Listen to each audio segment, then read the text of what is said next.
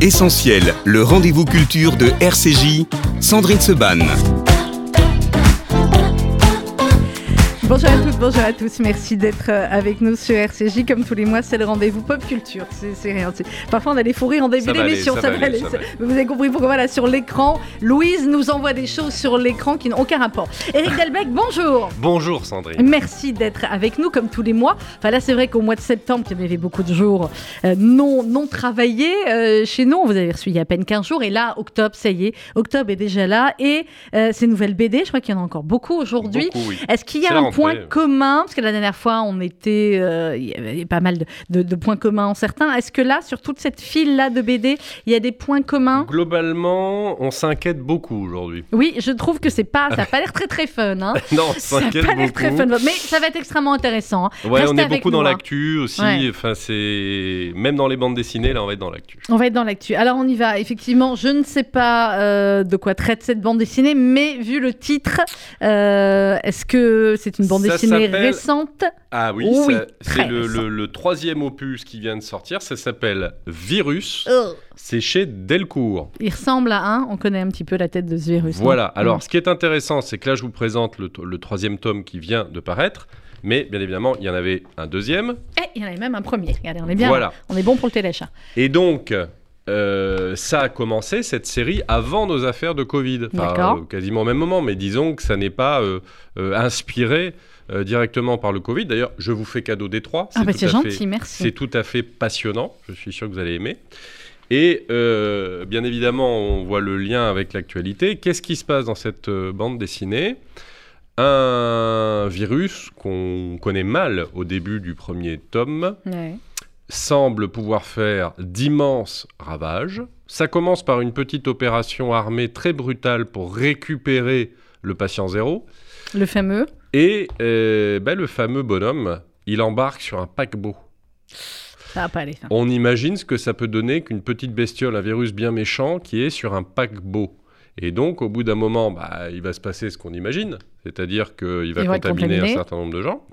Et euh, comment les autorités vont réagir quand on a en pleine mer euh, plusieurs centaines, voire milliers, c'est pas extrêmement précisé, mais il doit y avoir 2 ou 3 000 personnes sur ce paquebot. Comment est-ce que on gère une telle situation? Est-ce qu'on laisse mourir tout le monde? Est-ce qu'on les évacue? Et puis bien évidemment, ça vous savez, tous les amoureux des séries Netflix le savent, vous mettez des gens dans un espace clos, il se passe un truc dramatique, tous les caractères ressortent, Mais oui. y compris les médiocres, les violents, les délateurs, euh, les Et Vous dites les, les, séries Netflix, j'ai envie de dire, c'est des petits nègres, hein. on peut remonter à Agatha Christie, voire même encore plus loin. Hein. Exactement. Et donc il se passe un tas de choses humainement intéressantes. Il y a aussi la logique du pouvoir qu'on mhm. observe beaucoup.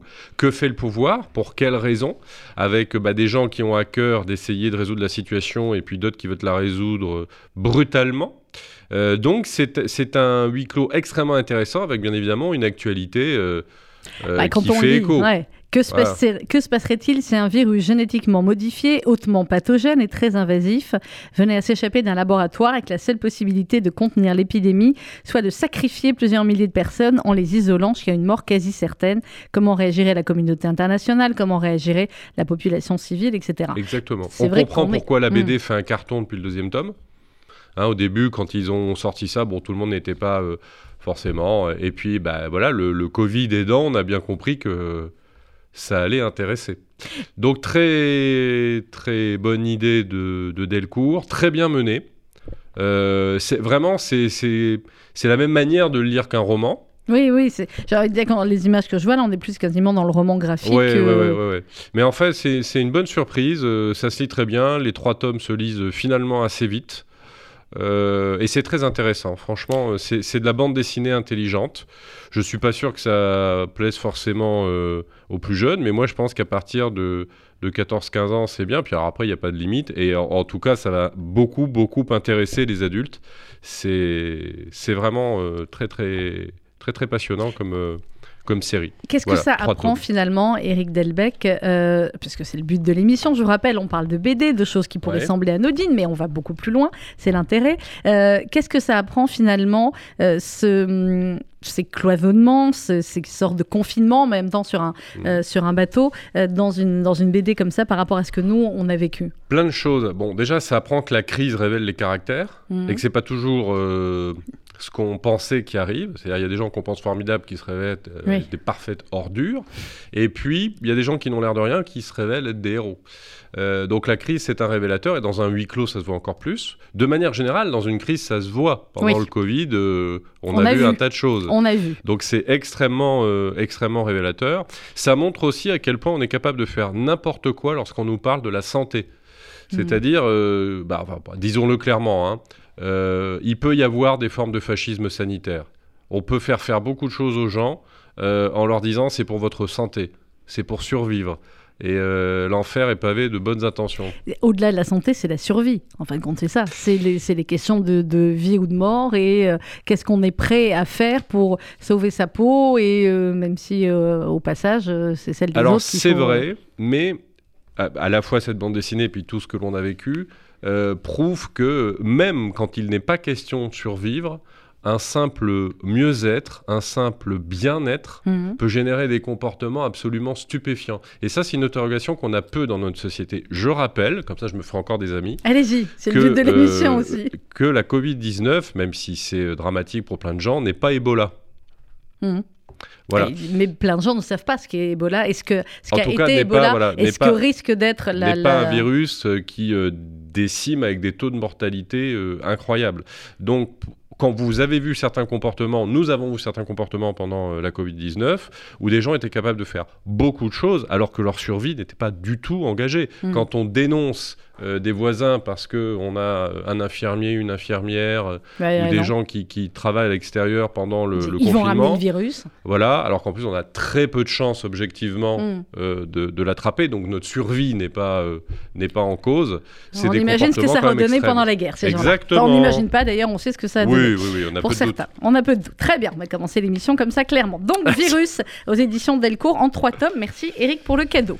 Euh, Astra Saga, ça a un rapport avec l'astrologie ou pas du tout Pas du tout. Pas du tout. Ça a rapport avec la mythologie, puisque c'est une aventure de science-fiction avec beaucoup de recours à la mythologie nordique. Mhm. Voilà. Alors pour le moment, vu que c'est le premier tome, on, voit surtout les emprunts euh, nominaux à la mythologie nordique, les noms, les euh, certaines situations, mais il faut encore attendre un peu pour vraiment, vraiment voir si la mythologie nordique sert euh, de, à l'intrigue de l'histoire ou si elle n'est qu'un décor. Donc, comme tout premier tome, c'est toujours assez compliqué d'avoir mhm. euh, une idée. En revanche, c'est un objet graphique absolument somptueux. Alors, c'est toujours chez Delcourt. C'est très onirique, très onirique. Euh, il y a une ambiance, alors à la fois ça emprunte à la mythologie nordique, mais un peu également au premier ou au second empire français, avec un ancrage qui est absolument euh, extraordinaire. Ah, c'est beau. Donc, c'est vraiment un moment de, rêve. Parfois, on se croit euh, dans, Jules Verne. Euh, donc, c'est un très, très bel objet graphique. Alors, il y a une histoire d'empire galactique qui doit calmer un certain nombre de, de, rébellions de la part de grands féodaux. Il y a un petit côté dune aussi. Ouais. oui, oui, c'est vrai que c'est toujours un peu ça. Donc, laissons la chance à cette BD de vivre. En tout cas, rien que pour le caractère artistique il faut en faire l'acquisition. Parce que, euh, voilà, pour, pour les gens qui adorent le dessin, c'est juste magnifique. Donc vraiment, euh, allez-y. Et puis, il y, a un personnage euh, intéressant, le, petit bonhomme en, bleu, dont on mhm. voit aussi le, la manière dont il a été intégré là, dans ces troupes galactiques, qu'on voit enfant. C'est joliment fait. ça peut aussi devenir une très belle, une très belle fable. Et alors pour le coup, pour, pour les enfants, c'est parfait. Voilà, Astra Saga, l'or des dieux, c'est le premier tome, c'est aux éditions Delcourt. Euh, je vois marqué sur notre conducteur, parce que nous avons un conducteur, c'est sérieux, flic à la PJ, pourtant je vois autre chose là. Non, non, c'est juste parce que je suis absolument dans, dans le désordre. Très bien. Vous voulez qu'on parle d'abord de ceux qui sont là, dernier souffle Pas du tout. Si je rangeais mes affaires. Ça voilà. Donc il est là, ah, flic à la PJ, toujours chez Delcourt. Oui. Troisième de chez Delcourt. C'est un vrai flic dans une vraie. C'est d'après une histoire vraie. Ouais. Et donc, ça met en image euh, une, une, histoire euh, policière, avec un héros, bien évidemment, qui n'est pas euh, le c'est pas le flic casse-cou euh, super héroïque, euh, bodybuildé, etc. C'est pas Bébel. C'est un type qui a un peu vécu, qui a un peu d'embonpoint. Vous verrez, il y a une petite plaisanterie à ce propos régulièrement mhm. parce que ses collègues lui font la pesée. Euh, qui a une histoire un peu, un peu compliquée. Il y a beaucoup de flashbacks sur sa jeunesse, sur son histoire d'amour, sur euh, les, fondamentaux de sa vie. Il y a un peu de psychologie dedans. Et puis, il y a une histoire, bien évidemment, liée à la criminalité, au mhm. trafic de drogue. ça s'appelle Go Fast, donc on imagine. Voilà. Les Go Fast, c'est les voitures bourrées de drogue qui passent les frontières. Tout à fait. C'est assez bien vu parce qu'il y a une équipe et qu'un policier ne travaille pas seul. Mhm. donc, c'est un, une espèce de témoignage mis en BD ou de petit aperçu sur la réalité des policiers, et y compris de rappeler que ce sont des êtres humains. Oui, on le rappelle voilà. souvent. Et je trouve que c'est une des grosses valeurs ajoutées euh, de ce livre. Au début, on se dit tiens mince, qu'est-ce que c'est euh, Un objet un peu, un peu étrange, mais en fait, le personnage est très humain. Et dans cette période où on a un peu tendance à maltraiter notre police, c'est bien de rappeler que derrière un uniforme, il y a un être humain comme euh, vous et moi. Donc ça, je trouve que c'est une belle valeur ajoutée. Et même plus courageux, en tout cas que moi, pas que vous, mais oui. Ben, et qui mérite euh, voilà, du respect, de la considération, euh, et j'allais dire aussi un peu d'affection, parce qu'il faut un métier particulièrement compliqué. C'est bien vu, l'environnement police est plutôt pas mal rendu, et c'est pas facile de faire ça en bande dessinée. Mais oui, c'est la première fois qu'il y a une bande dessinée comme ça sur, sur la police. Alors je lis pas tout, mais en tout cas avec cette texture, je trouve ça assez original. Euh, et euh, voilà, un joli moment de, de distraction aussi. Donc je le conseille. Et pourtant, moi, au départ, je me suis dit, oh là, qu'est-ce que ça va être ça, la PJ voilà. Et c'est très bien mené. Il n'y a, pas de... A pas de politiquement correct excessif. Il y a pas de... On est bien. On est bien. C'est cadeau aussi. Ah, c'est cadeau aussi. Merci beaucoup. Vous qui adorez les histoires de police. J'adore les histoires de police. J'ai loupé ma carrière. Flic à la PJ, c'est aux éditions euh, Delcourt. Euh, on va continuer en parlant dans un instant de euh, Shaolin, c'est ça? Ah ouais. Mais d'abord, mais d'abord. Ah, c'est son anniversaire. Comment c'est possible que Jean-Jacques Goldman ait 70 ans Vous imaginez Avant 70 ans, on dit bah non. Jean-Jacques Goldman, quand la musique est bonne, forcément, mais c'est trop compliqué de choisir parmi l'œuvre de Jean-Jacques Goldman pour en passer. Mais on commence avec quand la musique est bonne et on se retrouve juste après pour l'émission Pop Culture, comme tous les mois, avec Eric Delbecq.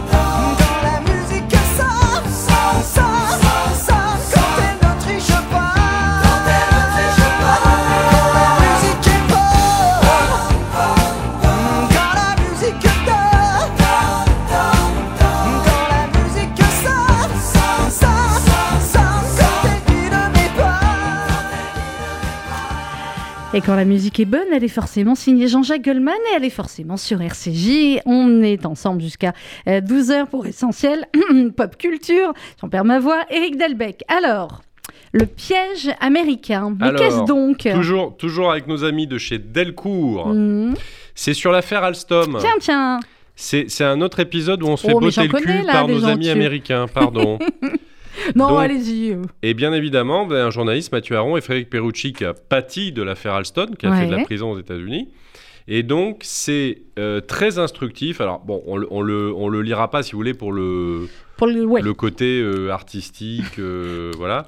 Mais pour pouvoir comprendre une affaire. Alors justement, est-ce qu'on peut faire un petit rappel de ce qu'était l'affaire Alstom pour bah, ceux ça, a été la vente, ça a été la vente de ce magnifique fleuron français aux Américains, à General Electric. Mmh.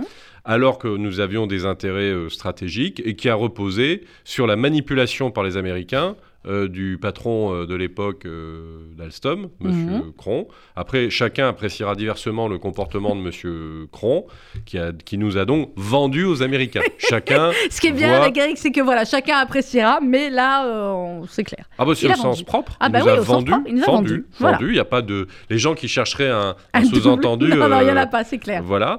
Et c'est vraiment une affaire de ce qu'on appelle aujourd'hui la guerre économique. Oui ce thème cher à mon cœur, sur lequel j'ai beaucoup écrit, euh, et de ce qu'il faudrait éventuellement qu'on fasse pour arrêter de se faire euh, piller notre potentiel euh, industriel.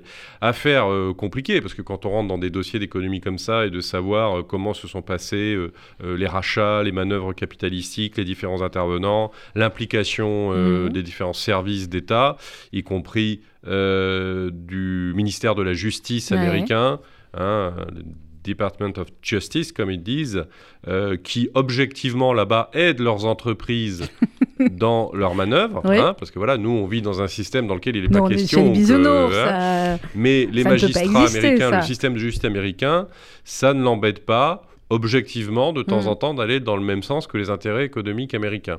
Donc c'est bien parce que ça permet de porter ce type d'affaires complexes au-delà de leur habituel public. Mm. C'est simplifié oui, oui, oui. Enfin, c'est pas simplifié, c'est rendu accessible. D'accord. Voilà, c'est vulgarisé.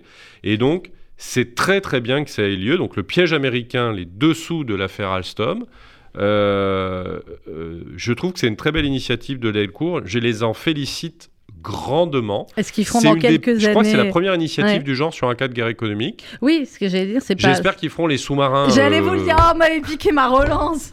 j'allais vous dire, vous qui êtes aussi, mais gardez-le, vous qui êtes aussi un spécialiste des guerres économiques, justement, l'affaire des sous-marins, on pourrait en faire une super BD, ou alors c'est tellement. dramatiquement, euh, pathétiquement, euh, voilà. Ah non, on peut, on peut, faire une, on peut faire une BD d'ailleurs avec beaucoup de cas de guerre économique. Ouais. Ouais je vais leur donner l'idée. Je vais, voilà, je vais leur parler Mais voilà, vous direz que ça a été dit. Ici. Je dirais que c'est votre idée. Voilà. Forcément. Euh, donc elle est bonne. Donc elle est bonne. Merci. Shaolin. Alors, je connais, c'est un rapport avec les moines machin qui font du, du eh, tout kung à fait. fu. vous, vous vous rappelez de David Carradine? Euh, Non, je sais plus pourquoi je me rappelle de ça. ah si, si, si, oui, oui, kung fu, bien sûr. Ah, vous étiez encore plus petite que moi parce que Ouais, mais pas tant que ça. Mais en même temps, je regardais pas les mêmes dessins animés que vous. mais bon, Shaolin. La preuve, regardez ce que vous êtes devenu et moi, c'est pour ça. ça, c'est le tome et pas l'autre. Tome 2, d'accord. Il vient de paraître. Hein. Mhm. Et bien évidemment, il y avait un tome 1. Eh, forcément. Ok. Voilà. Alors, alors là, pareil, c'est une. C'est une philosophie, les moines Shaolin. Ça, par contre, je crois que. Ouais, alors là, c'est des moines Shaolin un peu. moins philo. Un peu. Ah oui, moins. Alors voilà, hein, moins philo. Hein, Effectivement, nettement moins philo. Cachez les mains vos enfants, là. Nettement moins philo. Ou un autre genre de philo. Un graphisme. Euh, encore une fois, c'est très joli. Très joli, très bien ancré, formidable bande dessinée. Bon, on a bien compris que ça se passe euh, au Tibet. Voilà. Qu'il y a des histoires euh, mystiques. Il y a un petit garçon qui visiblement est un élu pour se battre contre quelque chose qui ressemble un tout petit peu quand même au mal absolu. Et il va être accompagné dans son périple par la jeune dame qu'on voit là. Toujours. Bien sous tout rapport. Et mhm. par ailleurs, une espèce de guerrière euh, de de ouf, comme, disent, euh, les, jeunes, qui est capable de vaincre euh, 10 guerriers euh, euh, surarmés et surentraînés. Et bien évidemment, qui a l'air très très méchante au début, mais dont on va s'apercevoir qu'elle est peut-être un tout petit peu moins agressive qu'elle en, qu'elle en a l'air. Voilà, donc c'est très, très dynamique mhm. comme rythme. Encore une fois, je disais, c'est un très bel objet. Pour vraiment comprendre les nuances de l'histoire, il va falloir qu'on avance un petit peu parce qu'il y a des choses qui restent un peu obscures notamment sur la figure du mal et comment ça se goupille tout ça. Mhm. Mais bon, au tome 25, vous comprendrez très bien. Exactement, on n'est qu'au tome 2, prenez patience. Euh, surtout qu'en fait, il n'y en aura pas 25 puisque c'est une histoire complète en trois tomes. Bon, très bien. Donc, la, fin va arriver Donc très la fin, vous comprendrez. Voilà. et pour ceux qui adorent les histoires de Kung Fu, mhm. eh ben, c'est très bien fait. Voilà, vous, avez raison de dire, Vous avez raison de dire pour ceux, même si on n'est pas dans le masculin, pluriel, etc. Parce que pour celles qui est dans l'histoire de Kung Fu, c'est quand même beaucoup plus rare. Voilà, sachant que moi, je suis encore aux anciennes règles. Hein. C'est-à-dire, ah oui, quand ah je bah, dis pour évidemment. ceux, c'est pour tout le monde. Ah mais évidemment. Je ne pratique pas le. On, nous ne sommes pas écriture inclusive et nous, nous ne sommes pas ça. Voilà, pas du tout. Voilà. Euh, Shaolin, c'est aux éditions Soleil. On enchaîne avec, je vois que c'est le bazar, hein. Euh, vous en avez un de chaque côté. C'est tout à fait le bazar. alors, vous voulez qu'on passe auquel Allez-y, on ne suit pas le conducteur. Non, mais vous inquiétez pas, il y a quand même un tout petit peu d'ordre. Alors, je fais une petite intrusion, pardon. Euh, je reprends le rythme. Allez-y, voilà. comme vous Je voulais simplement vous souligner que, parce que c'est pas exactement dans l'actualité de Soleil, mais j'ai découvert ça. Ce sont des bandes dessinées pour apprendre aux jeunes mmh. l'histoire. Ah, il y a la mythologie nordique, la rescousse de l'histoire, petite histoire, grand destin. Donc c'est l'histoire à la portée des plus jeunes. C'est vachement bien. C'est bien fait. Et je voulais vous signaler que ça existait. Hein, vous avez bien fait parce qu'on est pour. C'est chez Soleil. Alors là, on n'est pas parfaitement dans, dans, l'actu, mais j'ai découvert ça par hasard et donc euh, bah, je le. s'appelle Nota Bene, voilà. mythologie nordique. conseille mmh. aux parents. À partir de à la rescousse de l'histoire. C'est trop chouette ça. Oh, bah, ça, peut, euh, ça peut aller, euh, je sais pas, moi je, comme ça j'aurais tendance à penser qu'une dizaine d'années c'est bien. Ouais, mais... ouais, ouais, même un peu plus petit. Oui, oui, bah, c'est cadeau ça aussi. C'est vrai Ah, elle va être contente. Merci. Et, voilà, c'est petite parenthèse. Voilà. Alors je reviens chez Soleil avec une chose que je connaissais assez hein. mal. Très très bel objet. Dernier souffle. C'est très beau. Et qui a une caractéristique. Tout de suite, vous allez, vous allez comprendre ce que c'est. Il n'y a pas de parole. Voilà. Ah, c'est un western, c'est une bande dessinée muette. Et ça existe, ça, une bande dessinée eh ben muette oui. oui, Donc en fait, c'est effectivement comme au cinéma, vous devez suivre une histoire, c'est muet. C'est compliqué. Eh ben, pas tant que ça, mais c'est drôle. C'est un petit jeu. C'est voilà. Moi, au départ, je me suis dit mince, est-ce que ça va bien être pour moi? Moi qui suis tellement bavard, surtout en plus depuis que je vous connais. et que vous devez parler. Voilà. Alors, très très bel objet graphique. Alors, c'est rude. Non, c'est hein, très beau, hein, beau coffret. Très bel objet graphique. Du coup, il n'y a qu'un dessinateur, hein, il n'y a pas de parolier, on est d'accord. voilà. Bravo, ça, celle-là, elle est faite. ah, bah oui, voilà. S'appelle Dernier Souffle, hein, Thierry Martin. Et c'est quoi l'histoire? Ah bah oui, mais là, euh, vu que c'est muet, faut que c'est muet, on si peut pas je commence à vous raconter, il n'y a plus de... on est mort, il y a plus Voilà, il faut le découvrir. Bon, hein, voilà. Et c'est cadeau aussi. Merci, bah, et je vais reprendre. et mais j'ai été en tout cas... Euh, bon, moi j'aime le western, donc en même temps, mm. euh, c'est un peu facile, me direz-vous. Mais je trouve que l'exercice est assez intéressant. Il faut beaucoup de talent. Ouais. Ah bah oui, non, ça c'est évident. Voilà, c'est un vrai travail d'artiste. je, voilà, j'ai été assez convaincu. Eh ben, c'est magnifique en tout cas. Merci beaucoup Eric, je suis gâtée aujourd'hui. Alors, euh, on enchaîne avec... Oh, je vois Machiavel. Tout à fait. Alors, là, on passe chez Glénat. Ouais. Et chez Glénat, il y a les enquêtes de Machiavel. Uh-huh. Tome 1, on connaît Machiavel, l'auteur du Prince. Oui. La science politique, etc. Eh bien, ils font de Machiavel un détective. c'est tout ce qui lui manquait. Mais c'est super bien ah, mais fait. ça a l'air, ça a l'air. Voilà. Un, parce que bien évidemment, il y a des réflexions sur le pouvoir et qu'on n'oublie pas euh, le Machiavel qui a écrit Le Prince et autres textes. Mais il y a un meurtre. Et, Machiavel va mener l'enquête. Et il va être aux côtés de celui qui est l'enquêteur. Il va être un tout petit peu l'assistant. Euh, en plus, euh, bah, dans, les cités italiennes de la Renaissance, autant vous dire que ça peut être assez sympa en termes de, dessin. il y a de l'action. Et effectivement, je dirais pas que l'issue est inattendue, c'est pas de l'intrigue euh, policière de Seven ou voilà, mais c'est bien on peut être surpris par, euh, par la fin. il a une bonne tête, Machiavel. Hein, Ils fait beau gosse. Hein. Il fait un peu beau gosse. je sais pas. Euh, il y a peut-être un peu de voilà. Mais en tout cas, ça fonctionne bien. À la fin, on dit ah oui, tiens, ok. Euh, il y a des personnages historiques que vous connaissez dedans. Vous allez mhm. voir lesquels. C'est très très bien fait et l'idée est extrêmement originale. Donc moi, titre personnel, je vais continuer à suivre les enquêtes de Machiavel et prendre des personnages historiques ou même des écrivains, et les mettre dans ce genre de contexte, c'est assez formidable comme, comme pratique. Comme pratique, et il faut relire aussi Machiavel, le vrai. le prince, tout à fait. Ça peut, Alors, ce qui est bien aussi, c'est que il, les auteurs essaient de nous laisser penser que ce sont ces enquêtes de Machiavel qui vont aussi former le politique. Mhm. Et ça, je trouve aussi que c'est très astucieux, c'est très intelligent. Est-ce que des enquêtes, le, rapport au réel, à la folie des hommes, au pouvoir, a pu faire de Machiavel l'auteur qu'il a été. Donc c'est très intelligent. Est-ce que c'est Machiavel qui a fait euh, voilà. Non, c'est euh, très élégant. Les enquêtes de Machiavel, c'est chez Glénat. Glénat, très bien. Euh, on termine avant la pause musicale avec encore chez Glénat les dominants. C'est voilà, qui cela là on est complètement sur autre chose. Hein. Donc ça c'est le tome 2, l'actu. Mhm. Les dieux stellaires. Voilà, bien évidemment. Il y a bébés. un tome 1. Ouais. Voilà, bah, euh, donc Ronberg, euh, Toledano. il semble y avoir des sacrificateurs. Généralement ici on parle de Nakash Toledano, mais donc il y en a d'autres. C'est Ronberg Toledano, ok. Et eh oui, oui, oui. Le héros, il ressemble à ça. Ouais. Voilà, comme ça on le saura. Et en fait, qu'est-ce qui se passe? Bah, C'est de la science-fiction. Donc des extraterrestres ont débarqué sur Terre. Mais alors, ils toujours, ils débarquent toujours sur Terre. Oui, on se demande pourquoi ils vont pas voir ailleurs si, Sinon, il n'y aurait pas d'histoire. Voilà. Mais alors, ils sont très vilains. Mhm. C'est-à-dire que c'est vraiment des trucs oh la vache. tout à fait moches. Pardon pour l'expression, ils sont très très moches. Il y a une typologie d'extraterrestres euh, qui est assez, euh, assez étonnante en fonction de leur fonctionnalité. Euh, D'accord, Mais on ne sait pas du tout d'où ils viennent. On ne sait pas d'où ils viennent et on ne sait pas quels sont leurs objectifs parce qu'ils ne communiquent pas. En revanche, quand les êtres humains les approchent, ils sont pris de différents problèmes, des mhm. maux, des vomissements, des voilà au contact de certains, les êtres humains peuvent même mourir. Donc, sur une planète qui est déjà très dévastée lorsqu'ils mmh. arrivent, vont se constituer trois groupes d'humains. Les collabos, oui, c'est marrant comme on revient toujours au truc. les, résistants. et et ceux qui veulent essayer de vivre avec eux. Voilà, les gris, les, ni blancs, ni noirs, ni Alors le problème, et c'est vrai que c'est malin pour sortir un petit peu des routines habituelles, mhm. c'est que les résistants sont totalement affreux parce qu'en en fait, ils tuent tous ceux qui ne veulent pas être avec eux. Mhm.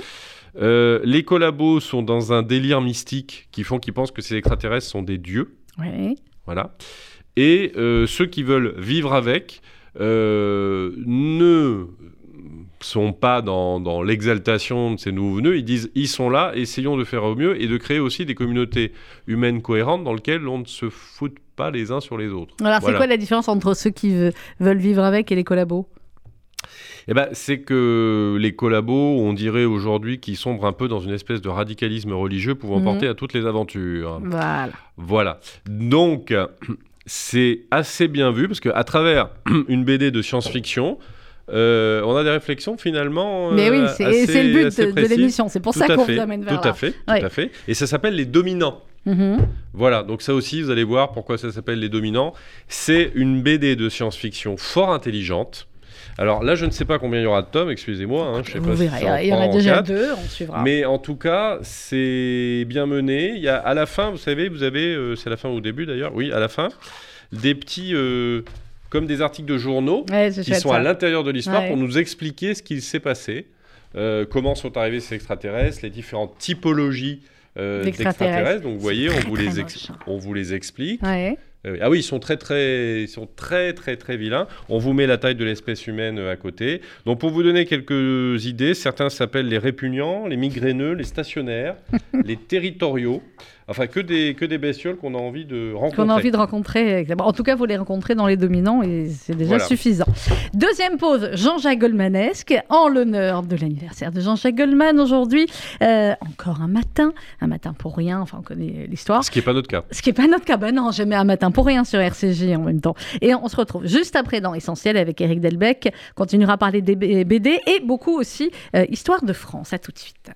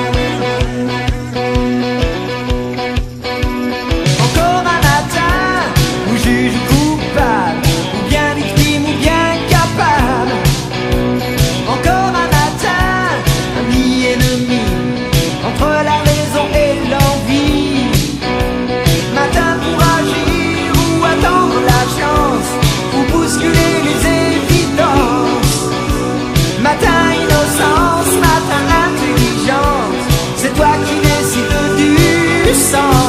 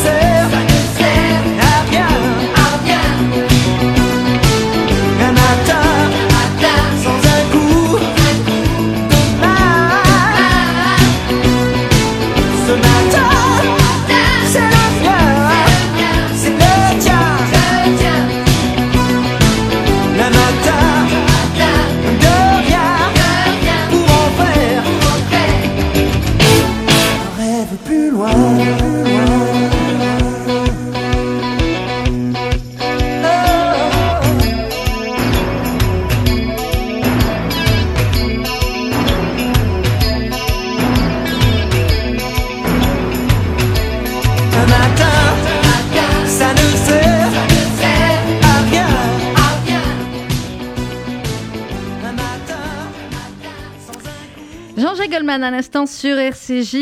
Essentiel, on parle avec Eric Delbecq de pop culture, de BD et de livres. On va terminer rapidement les BD parce que je sais qu'il y a plein de livres encore derrière, Eric. Alors, Les guerres de Zeus. Alors, on reste chez Glénat avec euh, les deux derniers tomes d'une euh, d'une série où Luc Ferry est maître d'œuvre, pas sur les dessins, je vous rassure, sur le texte. Hein, Luc sur la Ferry, sagesse le Luc des Ferry mythes. Bah, le philosophe. Ah bah le philosophe, ancien, Ancien ministre, tout ministre ça, tout, euh, le- oui. Luc Ferry quoi. Oui, oui, pas Jules. hein. Non, j'ai compris, Luc je Ferry. l'ai plus en état.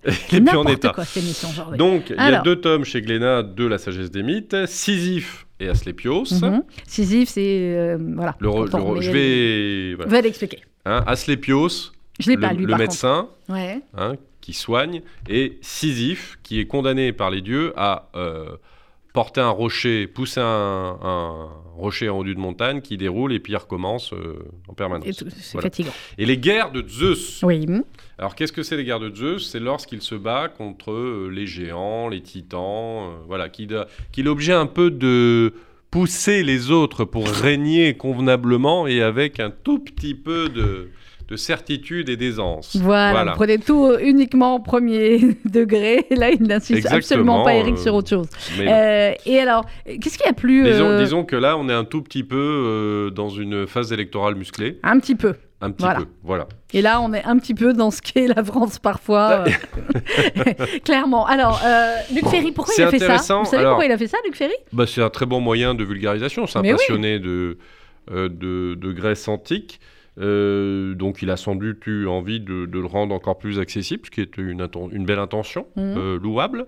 Et puis, euh, mettre des choses intelligentes, c'est le principe de pop culture, mettre des choses intelligentes en pop culture à la portée des gens et que ce soit un peu divertissant. Hein, regardez, regardez Oh, déjà comme c'est beau avec Non, beau. le, le Panthéon, les dieux, là, qu'on peut reconnaître, qui sont nommées. Artemis, elle est bien là. Bon, généralement, elles sont les elles déesses, elles sont quand même. C'est aussi le principe de la déesse. Hein. Quand on dit c'est une déesse, bon. C'est qu'un. Ouais, non, ce que je veux dire. Je vois ce que vous voulez dire. Euh, voilà. Elle est très bien. Et donc, euh, bah, c'est vraiment, c'est graphiquement euh, tout à ah, fait beau. Voilà, ça permet d'apprendre beaucoup de choses. Parfois, c'est un peu technique sur la mythologie, parce que vu que c'est Luc Ferry euh, voilà, c'est pas, pas forcément ouais, facile. Ça nécessite d'aller après se documenter. Mais, tant mieux, c'est le but aussi. Bah, oui, parce que je pense que ça doit être dans son intention. Enfin, je suis pas l'exégète euh, de Luc, mais euh, c'est peut-être l'idée. C'est à partir de ça d'aller se mhm. plonger dans la vraie mythologie. Dans la mythologie, de, regarder un peu les livres. Bon, là, par exemple, c'est très dynamique, les guerres de Zeus, qu'on voit mhm. les dieux combattre. Euh, contre, contre les géants. C'est un petit peu voilà, c'est un petit peu sanglant. On voit Héraclès, euh, Hercule leur filer un coup de main. Euh, bah, les gens ont aussi besoin qu'il y ait un tout petit peu d'action. Donc. Mais il faut quand même ensuite, il faut quand même aller ensuite voir d'autres livres. mais cette collection, La sagesse des mythes, est très très bien faite. Eh il y a déjà plus d'une vingtaine d'opus. Hein. Mhm. C'est vraiment. voilà. moi, je la collectionne. Je la collectionne. Et eh ben elle est dans ma bibliothèque. Comme ça, je passe pour un mec à la fois intelligent et un peu artiste. Vous, ouais, c'est les deux. Vous connaissez l'émission chez nos confrères d'Europe 1 où il va chez les, dans les bibliothèques des gens, j'ai plus le nom de journaliste, mais on l'avait reçu. Ah et c'est assez génial. C'est bravo, merci. Eux, par contre, ils nous écoutent. Alors, Raven, éditions d'Argo, et après on passe au bouquin. de pirate. D'Argo. Hmm. J'adore les histoires de pirates. Oui, je sais, on a parlé compris de Barbe Rouge euh, la dernière fois. Donc, Raven, c'est une histoire de pirate, bien évidemment, avec deux personnages mhm. que vous voyez là, un homme et une femme, mhm. qui en fait euh, se font une espèce de petite guerre de, pirates. Mais on suspecte qu'ils ont une relation quand même un peu plus compliquée que simplement. Euh, voilà. Parce qu'ils passent quand même leur temps à se faire des sales coups euh, l'un l'autre. Au bout d'un moment. Enfin, au, ah, bah, C'est le but des pirates aussi. Hein.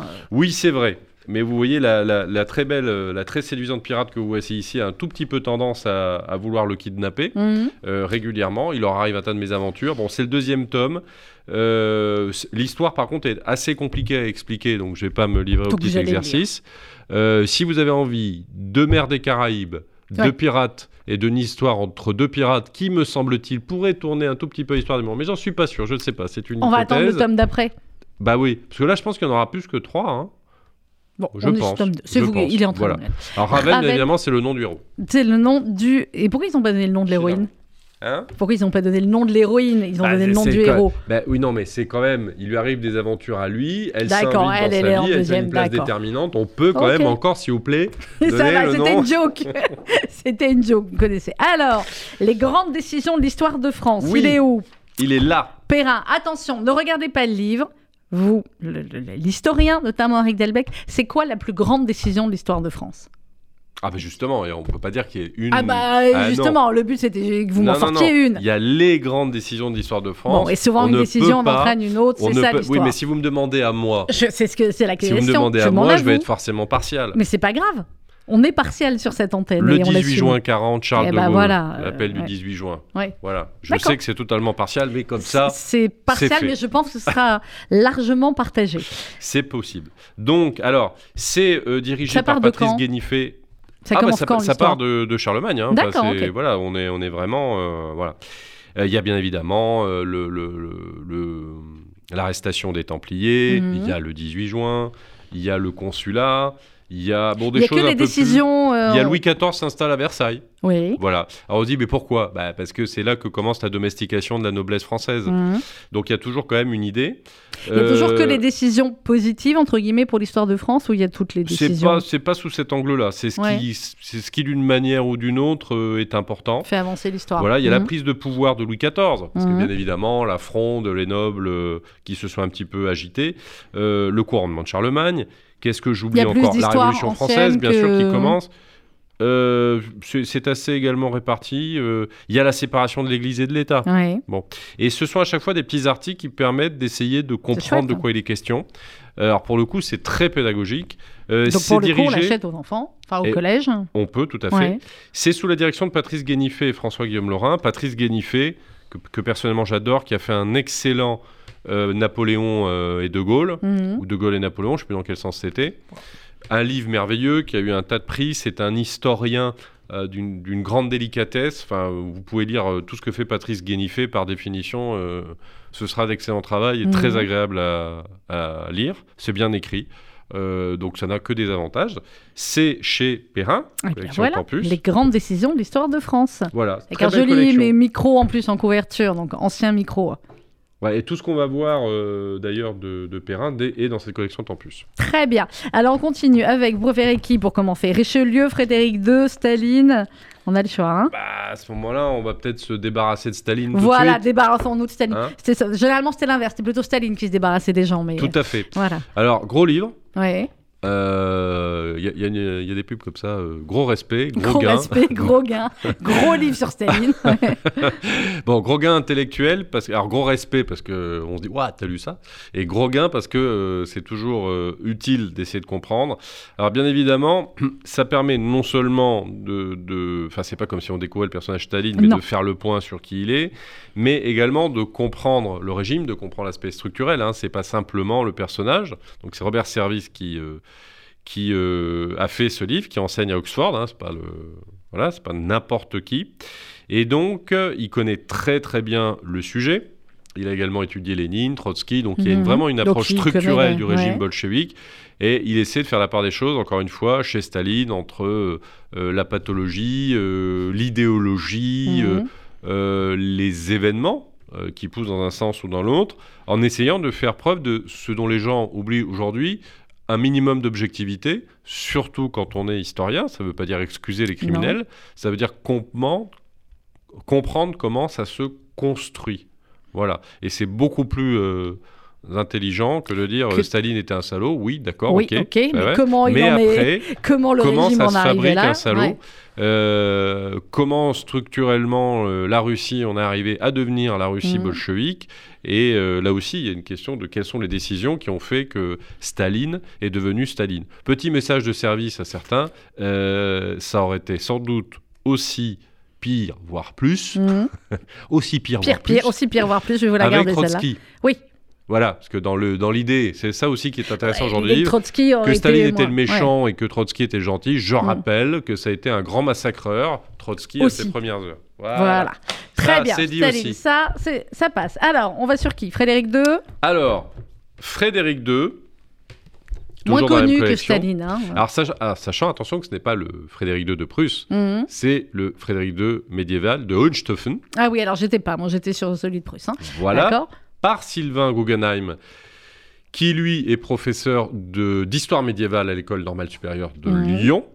Euh, personnage euh, difficile à traiter parce que le grand Kantorowicz avait fait une magnifique biographie de Frédéric II de Hohenstaufen, qui est une espèce de mythe chez les souverains médiévaux, parce que très éclairé, euh, très dans l'étude. On en a fait une espèce de souverain nietzschéen avant, avant l'heure, ami des arts, de la culture, maître du royaume de, de Sicile, enfin, un homme à, cheval entre le sud et le nord à la fois rationnel et un peu mystique. Plutôt sympa, quoi.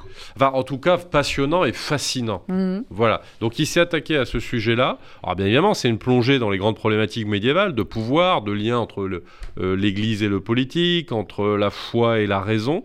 Euh, donc, une espèce de, souverain de synthèse, si je puis dire. non pas qu'il ait de synthèse. Euh, oui, on parle pas d'image de synthèse. Voilà. Mais à la conjonction de, de plein de problématiques ou de plein d'actes géographiques notamment l'Allemagne, l'Italie. Enfin, c'est, c'est un personnage qui est fascinant. Frédéric II, Sylvain Guggenheim, c'est oui, vous le dites mieux. Et qui est devenu un personnage absolument euh, légendaire. On apprend toujours comme ça quand on est historien, Eric Delbecq, parce que là, c'est quand même c'est des, des, gros livres, travaille beaucoup, cet homme-là. Il écrit son propre livre. Il en lit aussi. Est-ce que c'est toujours passionnant comme ça, les livres d'histoire, quand on est historien Ou alors il y a un moment où on se dit, bah, j'ai plus rien à apprendre sur tel ou tel personnage? bon, Déjà non. Parce que c'est toujours passionnant dans la mesure où chaque historien a des approches particulières. On dit ah oui tiens j'avais pas pensé à ça comme ci ou comme ça et je vais me relancer dans ma réflexion, ma connaissance du personnage mm. de cette manière-là. Euh, et donc c'est toujours intéressant. Moi ça me donne toujours l'impression que je suis un tout petit peu nul par rapport aux autres aussi, mais ça je me Après chacun sa hiérarchie. Soigne. ça c'est autre chose. Richelieu. Alors par Arnaud Tessier, toujours chez Perrin dans Collection Temps Plus. Arnaud Tessier, c'est un haut fonctionnaire et écrivain qui fait beaucoup de biographies. Mhm. Il en a fait euh, je ne sais plus combien, notamment Lyoté, Peggy, euh, Philippe Seguin, personnage qu'il a beaucoup aimé, Louis-Philippe. Il a écrit un De Gaulle et Pompidou, dont j'avais parlé euh, ici même. Magnifique auteur, Arnaud Tessier, grand historien. Donc, avec, avec, une subtilité, une analyse aussi politologique dans ses biographies historiques. Oui, Richelieu, voilà, Alors Richelieu par Arnaud Tessier, autant vous dire que c'est euh, un monument de travail et d'excellence. Alors bien évidemment, étant donné euh, la manière de penser d'Arnaud Tessier, euh, il, il, va nous, nous, expliquer Richelieu comme un des constructeurs euh, de la France moderne et aussi quelque part de l'État euh, jacobin et d'une monarchie capétienne qui préfigure euh, la République, un grand sens de l'intérêt de l'État. nous avons tous aimé les Trois Mousquetaires dans la version originale où Richelieu peut être un peu méchant avec la reine, hein, confère les ferrets, mais il faut se rappeler que Richelieu, c'est d'abord un très grand serviteur de l'État, encore une fois avec ses ombres, ses lumières, pas du tout un ennemi du roi, bien au contraire. Euh, un des grands personnages de l'histoire euh, de France. De France, oui. Euh, donc. il dit qu'effectivement, ça tranche avec la tradition, une aventure d'homme d'État qui reste sans équivalent dans l'histoire de France et de l'Europe, celle d'un ministre qui résonne constamment en prêtre. Oui, alors il y a ça aussi, c'est-à-dire non, Richelieu n'était pas euh, un prêtre d'opérette, n'était pas un homme d'église d'opérette. Parfois, c'est beaucoup plus compliqué que ça, mm. surtout à cette époque. Et quand on regarde les époques qui nous ont euh, précédés, il faut les juger dans leur, pas les juger d'ailleurs, les évaluer dans leur complexité, les comprendre dans leur complexité, non pas leur appliquer euh, les grilles modernes. Mm. Donc, message ah, de service à tous les politiquement corrects, les woke, les décoloniaux, les cancel culture, etc. Les woke Quand on est quand on est un tout petit peu intelligent et raffiné intellectuellement, on se rappelle qu'on ne juge pas ceux qui nous ont précédés, mmh. hein, surtout pour tous ceux qui, s'ils avaient été dans les mêmes euh, circonstances, ne seraient pas forcément bien comportés. Nous ne savons pas si nous aurions tous été résistants, n'est-ce pas, chers amis là, né en 17, on est encore sur Goldman. Mais bon, c'est pas simplement en ça. Tout cas, Il faut le dire. Très, très belle biographie, très intelligente. On s'instruit toujours avec Arnaud Tessier. Eh bien, voilà, Richelieu aux éditions Tempus. Il n'est pas sur le conducteur, mais je vois que vous en avez un en plus. Vous l'avez rajouté, c'est le bonus. Flavien Dupuis, aux éditions du Cerf, Le Lion de France, l'histoire épique du roi Louis VIII. Mhm. Alors là, il y en a un paquet qui vont me dire qu'est-ce qui vient nous parler du roi Louis VIII On bah, sait même pas qu'est-ce Ouais, ce que j'allais vous dire. J'étais en train d'essayer de me rappeler à la fac. Je crois que j'avais dû C'est le fils de Philippe Auguste qui a régné très peu de temps.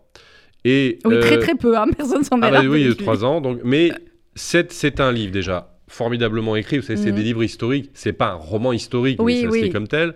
Euh, on essaie de partir à la, recherche de la personnalité du roi, de tout ce qu'il a fait avant de devenir roi. Et surtout, c'est comment écrire sur un personnage qui a été éclipsé par tous ceux qui ont été avant, pendant, après. C'est pas facile quand même d'être le fils de Philippe Auguste. Voilà. Et donc, euh, moi, j'ai trouvé que c'était important d'en parler, parce que sinon, on dit, ouais, bon, Louis VIII, ok. Et si c'était pas important, vous n'en auriez pas parlé. Non. Et encore une fois, j'ai été euh, passionné par le livre parce qu'il est très bien écrit. Et on voit aussi la continuité de l'État monarchique. C'est-à-dire que c'est pas simplement de dire il y a eu des gens comme Philippe Auguste, euh, mhm. Saint-Louis, etc. Mais il y a une continuité de rois qui ont une continuité d'action qui construit quelque chose qui s'appelle la France. Et donc, ce livre permet de le rappeler. D'ailleurs, le, titre est évocateur. Hein. le lion de France, et en plus, on prend, enfin voilà, euh, il, est, il est le fils de ce roi-là, euh, il est euh, l'époux de Blanche de Castille, enfin c'est... Ah oui, bon, bah, voilà. Et son fils est Saint-Louis, et son fils c'est Saint-Louis, et eh ben c'est, c'est une grosse galère quand même. Voilà. vous voyez, Donc c'est compliqué. comme ça tout de suite. voilà, voilà. Donc, non, mais je, je, vous non, mais je vous livre parce que je trouve ça merveilleux. Et quand même, il faut qu'on passe quelques instants sur ce qu'on peut dire de lui. Que sait-on aujourd'hui de Louis VIII, roi de France, pendant simplement trois ans, qui manqua de devenir à la fois roi de France, d'Angleterre et de Castille Et je vous livre une autre phrase. Louis le Capétien, revenu de l'ivresse de la conquête, qui reprit à son compte la politique patiente de ses ancêtres et poursuivit l'expansion du domaine royal à l'intérieur des frontières du royaume, mais aussi Louis, l'époux de Blanche de Castille, qui assura ensuite la régence jusqu'à l'avènement de son fils, le célèbre Saint Louis C'est ah pas bah facile quand même. Ah bah non, puis Saint-Louis, il était pas sympa hein, euh, avec nous, c'est moins qu'on puisse dire. Hein, dans la série Galère, euh, hein, je sais. vous savez, bah, je sais que vous savez, vous êtes historien. Donc vous êtes un petit peu notre, notre perfite hein, à, nous. Euh... Ouais, alors de très très loin quand même. Hein. Merci Eric Delbecq. On a de la lecture, hein, euh, grâce à vous, on a de quoi apprendre. Lisez tous ces livres qui sont la ténor de vos transformations, vous deviendrez meilleur en ayant lu tout ça. la ténor, c'est beau ça. On se retrouve le mois prochain?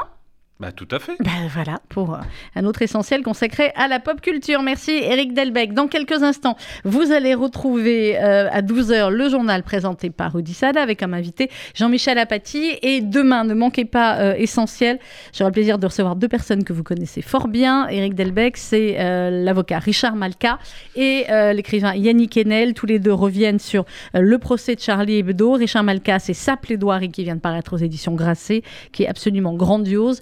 Yannick Enel, ça s'intitule Notre solitude. C'est eh bien la manière dont il a raconté ensuite euh, les procès, le procès de Charlie Hebdo et de l'hypercacher dans euh, les chroniques dans Charlie Hebdo. C'est d'un niveau littéraire et intellectuel somptueux. Ils seront là tous les deux ensemble sur ce plateau demain de 11h à midi. Je sais que vous allez écouter vous aussi.